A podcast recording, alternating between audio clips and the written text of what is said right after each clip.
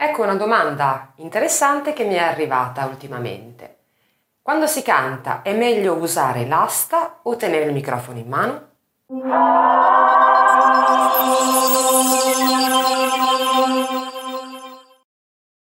Non c'è una risposta netta e certa alla domanda, nel senso che principalmente è un fatto di abitudine, quindi ci sono cantanti che si trovano meglio e più a proprio agio utilizzando l'asta microfonica, quindi che sorregge il microfono, altri invece che si sentono più liberi tenendo in mano appunto il microfono.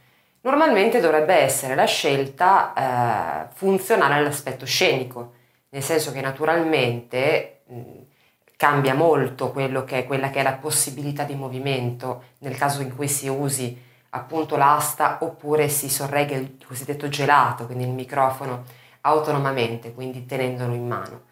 Normalmente è eh, insomma, più, più eh, facile utilizzare l'asta se si interpretano magari dei brani particolarmente lenti, quindi plateali, che non necessitano di un particolare movimento o di coreografie.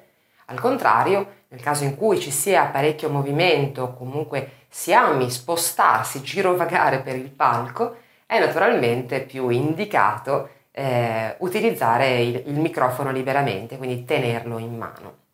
Può essere, devo dire, all'inizio, soprattutto quando sono alle prime esperienze dal vivo, molto utile utilizzare l'asta anche perché spesso uno dei problemi che un cantante agli esordi affronta è quello di non sapere dove mettere le mani, nel senso che si, vede spe- si vedono spesso cantanti che eh, mettono le mani in tasca oppure hanno appunto le braccia e le mani che non, non, hanno dei movimenti ben, eh, ben, precisi o sicuri, insomma c'è sempre questo, questo problema, come mi muovo.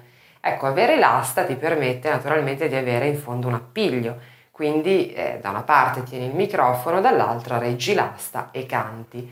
Sicuramente scenicamente non è meraviglioso, nel senso che eh, si è un po' impalati in questo modo, però almeno all'inizio, per prendere confidenza un pochino col palco, può essere un aiuto, insomma, un po' una specie di schermo eh, verso il pubblico per non sentirsi così tanto esposti.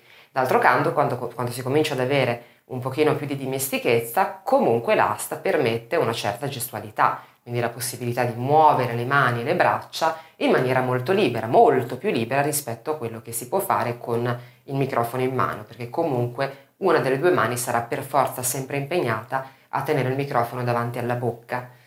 Riguardo la postura, al fatto posturale, perché il dubbio in genere è anche quello, cioè eh, se, se canto con l'asta probabilmente la mia postura sarà migliore perché starò dritta eh, o dritto. Al contrario, con il microfono ci si potrebbe trovare ad avere delle, eh, insomma, delle posizioni che non sono particolarmente eh, corrette o comunque che possono rendere più difficoltoso il canto. Questo è verissimo naturalmente. Quando si ha un'asta davanti si è bene o male obbligati a stare in quella posizione, non si ha appunto margine eh, di movimento, spazio per eccessivo movimento, quindi tendenzialmente potrebbe portare a mantenere una postura più corretta.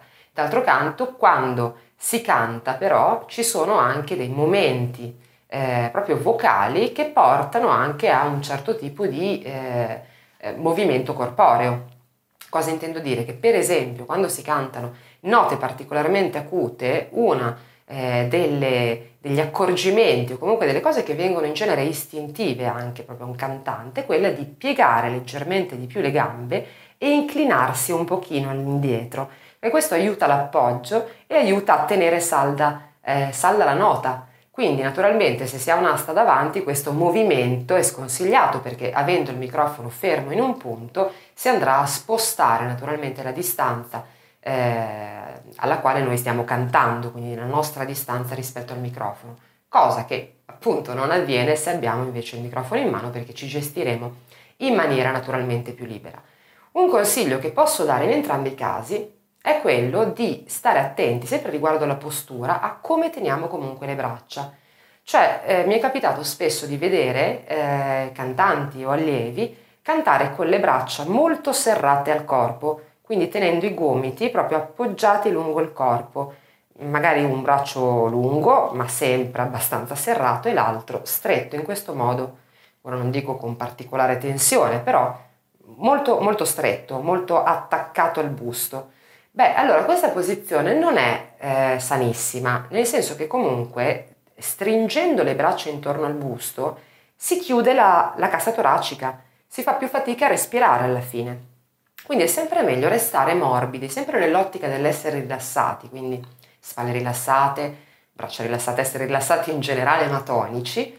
Eh, sarebbe bene quindi mantenere le braccia leggermente distanziate rispetto al busto, questo sia che si usi un microfono a gelato, quindi tenendolo, sia che si usi l'asta del microfono, quindi in linea di massima una posizione delle braccia anche lungo il corpo che non impediscono, comunque non costringano la gabbia toracica, non eh, limitino la nostra capacità di, di respirare, eh, sarebbe eh, assolutamente favorevole. Quindi tenere leggermente distanziate, rilassate, quindi non serrare mai i gomiti intorno al, al busto, intorno alla cassa toracica. Mantenersi sempre molto morbidi, diventa eh, molto più semplice proprio cantare, molto più facile respirare, molto più... Mh, mm, più facile anche eh, reagire davanti al pubblico, cioè eh, si tratta proprio di, una, di, una, di, un tipo di atteggiamento fisico che normalmente è istintivo, il fatto di serrarsi, di chiudersi, che però invece chiude ancora di più, cioè limita ancora di più. Rilassati, quindi braccia leggermente discostate rispetto al busto. Eh, sono sicuro che canterai molto meglio e molto più facilmente se questo è uno dei vizi, magari dei, dei piccoli eh, difetti che inconsciamente metti in atto.